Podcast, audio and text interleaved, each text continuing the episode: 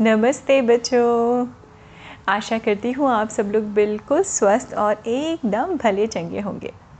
तो बच्चों, आज की कहानी मैं आपके लिए ढूंढ के लाई हूँ महाभारत काल की कहानी। महाभारत काल यानि सनातन धर्म के हिसाब से द्वापर युग की कहानी। यानी कलयुग जो हमारा आज का समय चल रहा है, उससे थोड़ा सा पहले वाला समय जो था। तो जब हम महाभारत की बात करते हैं तो बहुत सारे कैरेक्टर्स हमारे दिमाग में आते हैं, है ना? जिसमें पांडव हैं, कौरव हैं, कृष्ण भगवान थे और बहुत सारे लोग। और पांडवों में सबसे ज़्यादा जो प्रिय थे कृष्ण जी को, वो थे हमारे अर्जुन।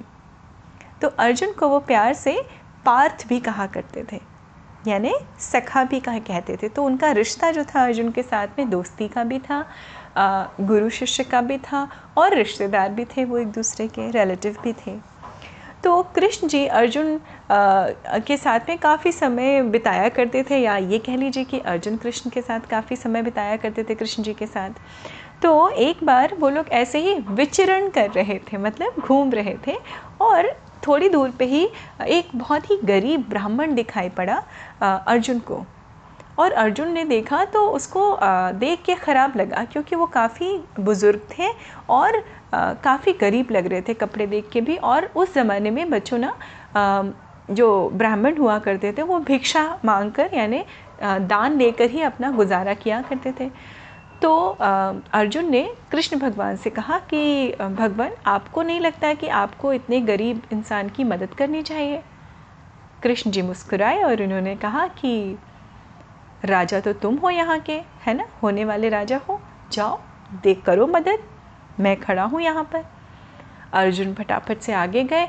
उन्होंने अपने उस गरीब ब्राह्मण से कहा कि मुझे अच्छा नहीं लगा, आप इस अवस्था में, इस उम्र में भी ऐसे भिक्षा मांग रहे हैं। मैं समझ सकता हूँ कि आप ज़रूर निर्धन हैं, यानी आप ज़रूर पुअर हैं। तो उसने सिपाहियों को आदेश दिया, एक छोटे से कलश में, कलश मतलब पॉट, अर्दन पॉट होता है ना, बच्चों, घड़ा जिसको छोटा सा कहते हैं, उस घड़े में भर के सोने के सिक्के उन्होंने जाके उस गरीब ब्राह्मण को दे दिए। अब गरीब ब्राह्मण बड़ा खुश हुआ। उसने बहुत सारी दुआएँ दी ब्लेसिंग्स दी अर्जुन को। अर्जुन खुशी खुशी लौट आए कृष्ण भगवान के पास। अब कृष्ण जी तो भगवान थे, अपनी दिव्य दृष्टि से सब देख सकते थे। अब थोड़े देर के बाद वो ब्राह्मण तो बड़ा खुश कि अरे वाह, आज तो मुझे इतना इतना सारा धन मिल गया कि मेरा पूरा जीवन इसमें अच्छे से और मेरे बाल बच्चे और पत्नी जो है सब आराम से रह सकते हैं इतना इतना धन देख के। अब उसके पास कोई जगह तो थी नहीं छुपाने की तो वो अपने हाथों में लेके जा रहा था। थोड़ी दूर जाते ही आगे एक चोर दिख गया। उस चोर ने देखा, अरे वाह, इस गरीब ब्राह्मण के पास इतना सारा धन, सोने के सिक्के, उसने उससे वो लूट लिया। ठीक है और वो भाग गया। अब गरीब ब्राह्मण तो गरीब ब्राह्मण कुछ कह नहीं पाए चुपचाप चले आए। दूसरे दिन फिर से देखा कि वो गरीब ब्राह्मण फिर से भिक्षा मांग रहा था। तो अर्जुन ने कहा अरे! कृष्ण भगवान से वही सवाल किया कि अरे ये क्या हुआ? मैं तो आ, कल ही मैंने इनको धन दिया था। लगता है किसी ने इनके पास से धन चुरा लिया। क्या मैं फिर से मदद करूँ? कृष्ण जी ने कहा हाँ हाँ बिल्कुल, जाओ, तुम्हारा धर्म है, इनकी मदद करना जाओ। वो गए और उन्होंने अपनी अंगूठी में से एक बहुत कीमती जेम, यानि स्टोन, यानी माणी माणिक के कहा जाता है हिंदी में बच्चों तो वो माणिक के निकाल के ब्राह्मण को दिया और उन्होंने कहा, बाबा, मैं समझता हूँ, कल शायद आपका धन चोरी हो गया, चुरा लिया किसी ने। कोई बात नहीं, आप इसको ले जाइए, इसको आप आराम से अपने पल्लू में अपने धोती में या अपने जो, वो अंगोछा था उसमें बाँध लीजिए और इसको बेच के आप भी आपको उससे ज़्यादा कीमत मिलेगी। ब्राह्मण बड़ा खुश हुआ। अर्जुन ने कहा कि इससे भी आपको उतने ही पैसे मिलेंगे जितने उस स्वर्ण कलश से आपको मिलते हैं ना? सोने के सिक्कों से भरे हुए पॉट को। तो अर्जुन की बात सुन के ब्राह्मण ने फिर से बहुत सारे आशीर्वाद दिए अर्जुन को और ब्राह्मण खुशी खुशी अपने घर चले गए। अब थे वो थोड़े से बूढ़े और उन्होंने क्या किया? ये सोचा शाम का वक्त हो रहा था कि चलो मैं कल जाके इसको बाज़ार में बेच के कुछ पैसे ले आऊँगा, जितने भी मिलेंगे। और दिल से धन्यवाद भी किया भगवान का और उन्होंने सोचा मैं इसको रखूँ कहाँ? क्योंकि उनको चोरी होने का भी डर था। तो उनकी कुटिया थी। कुटिया मतलब बच्चों हट होती है ना, हट में रहते थे, गरीब थे वो।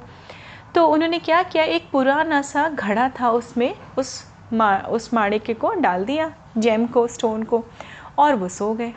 सुबह सुबह उनकी पत्नी पानी भरने गई नदी पे। पहले तो बताया था ना बच्चों, पहले के ज़माने में टैप्स तो होते नहीं थे, पानी लेने के लिए नदी या तालाब पे जाना पड़ता था। अब जैसे ही उनकी जो पत्नी थी ब्राह्मण की, वो बाहर निकली पानी लेने के लिए। उनको थोड़ी सी ठोकर लगी और उनका घड़ा गिरा और टूट गया। जब उनका घड़ा टूट गया, उन्होंने कहा, अरे, पानी भी ज़रूरी है, खाना बनाना है, मैं क्या करूँ? तो उन्होंने कहा, अब तो इस समय तो कहीं से ला भी नहीं सकती।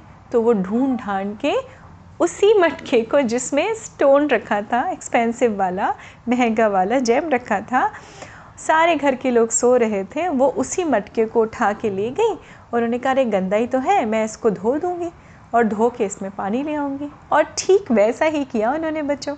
वो गई, उसको पानी को जैसे ही नदी में डाला और जैसे ही नदी में डाला, हुआ क्या बच्चों? कि वो जैम तो निकल के नदी में चला गया, स्टोन। और वो धो धवा के पानी भर के ला के उन्होंने अपना खाना वाना बनाना शुरू किया। सुबह ब्राह्मण उठे जब तो उन्होंने कहा कि, अरे मेरी वो घड़ा कहाँ गया? तो उनकी पत्नी ने कहा, अरे, वो घड़ा तो मेरा घड़ा टूट गया था, नया वाला तो मैंने उस पुराने घड़े में पानी भर के रख दिया। अब तो उन्होंने फिर से अपना माथा पीट लिया कि, हे भगवान, उसमें तो इतना कीमती स्टोन रखा था मैंने। फिर उन्होंने बोला, जैसी हरि की इच्छा, यानी जैसे प्रभु की इच्छा। और वो फिर से अपने काम पे निकल गए। क्या काम था उनका? भिक्षा मांगना, दान में लेना चीज़ों को। अब तीसरे दिन भी जब कृष्ण भगवान और अर्जुन जी ने, अर्जुन ने देखा तो अर्जुन से रहा नहीं गया। उन्होंने कहा, भगवान, अब मुझे लगता है मैं नहीं मदद कर सकता। अब आप ही कुछ करिए। क्योंकि दो बार मैं ऐसा कर चुका हूँ। पता नहीं इनके साथ ऐसा क्या होता है, क्या इनकी किस्मत में है ऐसा होना। कृष्ण जी ने कहा अच्छा कोई बात नहीं, मैं कुछ करता हूँ। कृष्ण जी उनके पास गए और उन्होंने दो तांबे के सिक्के, तांबे के सिक्के यानी बच्चों, कॉपर के कॉइन, ओके? तो पहले के ज़माने में जो करेंसी या पैसे होते थे ना, मुद्राएँ जिसको कहते हैं हिंदी में वो होते थे उसमें क्या कैटेगरीज होती थी बच्चों? गोल्ड कॉइन सबसे एक्सपेंसिव फिर सिल्वर कॉइन्स उसके बाद में तांबे के या कॉपर के कॉइन्स तो गोल्ड सोने के सिक्के, चांदी के सिक्के और तांबे के सिक्के. तो उन्होंने दो तांबे के सिक्के गरीब ब्राह्मण के हाथ में रखे. उन्होंने हाथ जोड़ के धन्यवाद किया. और वो वापस आके वहीं खड़े हो गए थोड़ी दूरी पे। अब अर्जुन के दिमाग में हाँ, ये मन में ये प्रश्न कुल बुला रहा था कि भगवान आप आपने सिर्फ़ दो तांबे के सिक्के दिए उनको? उसमें उनका क्या होगा?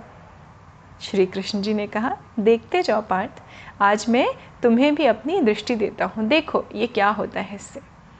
अब ब्राह्मण वो दो तांबे के सिक्के लेके अपनी भिक्षा भी मांग रहे थे।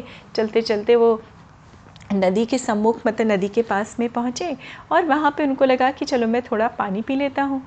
अब जैसे वो वहाँ पर गए तो देखा एक बड़ी सी नाव में मछुआरे थे। मछुआरे होते हैं ना बच्चों फिशरमैन उनका काम क्या होता है? मछली पकड़ना।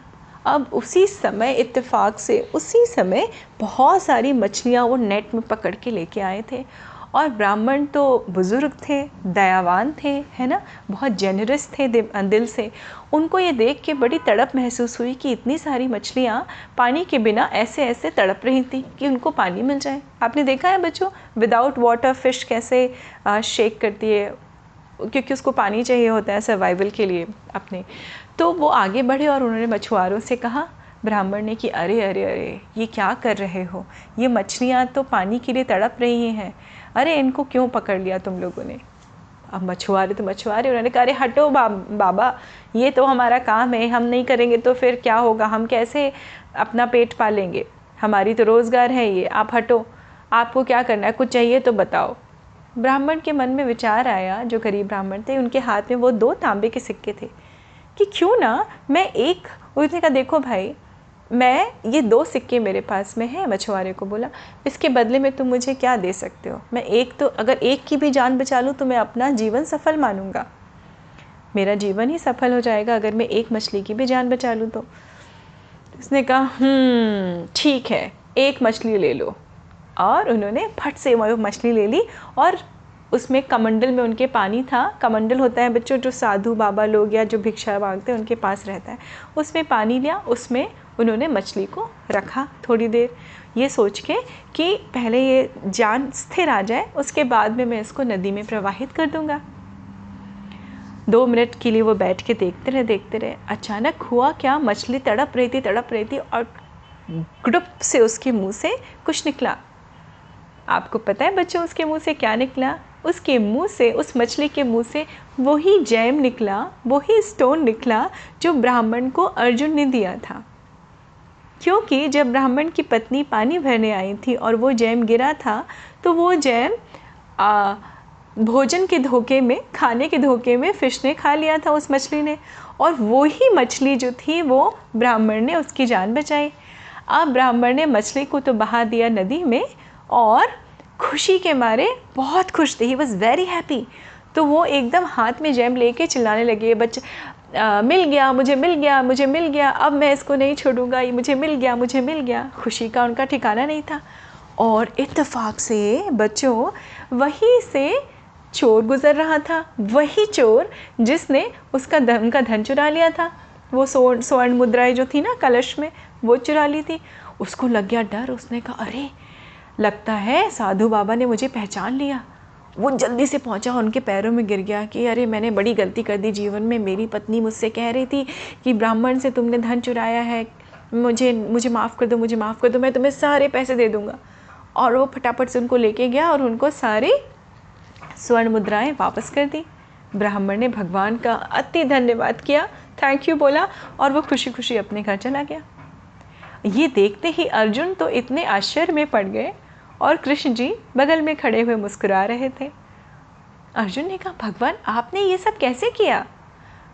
तो भाग तो श्री कृष्ण जी ने कहा कि देखो अर्जुन जिसके पास जितनी चीज़ संभालने की आ, ताकत होती है उसको उतना ही देना चाहिए। तुम्हारे नियत में कोई दोष नहीं था तुमने हमेशा अच्छा करना चाहा।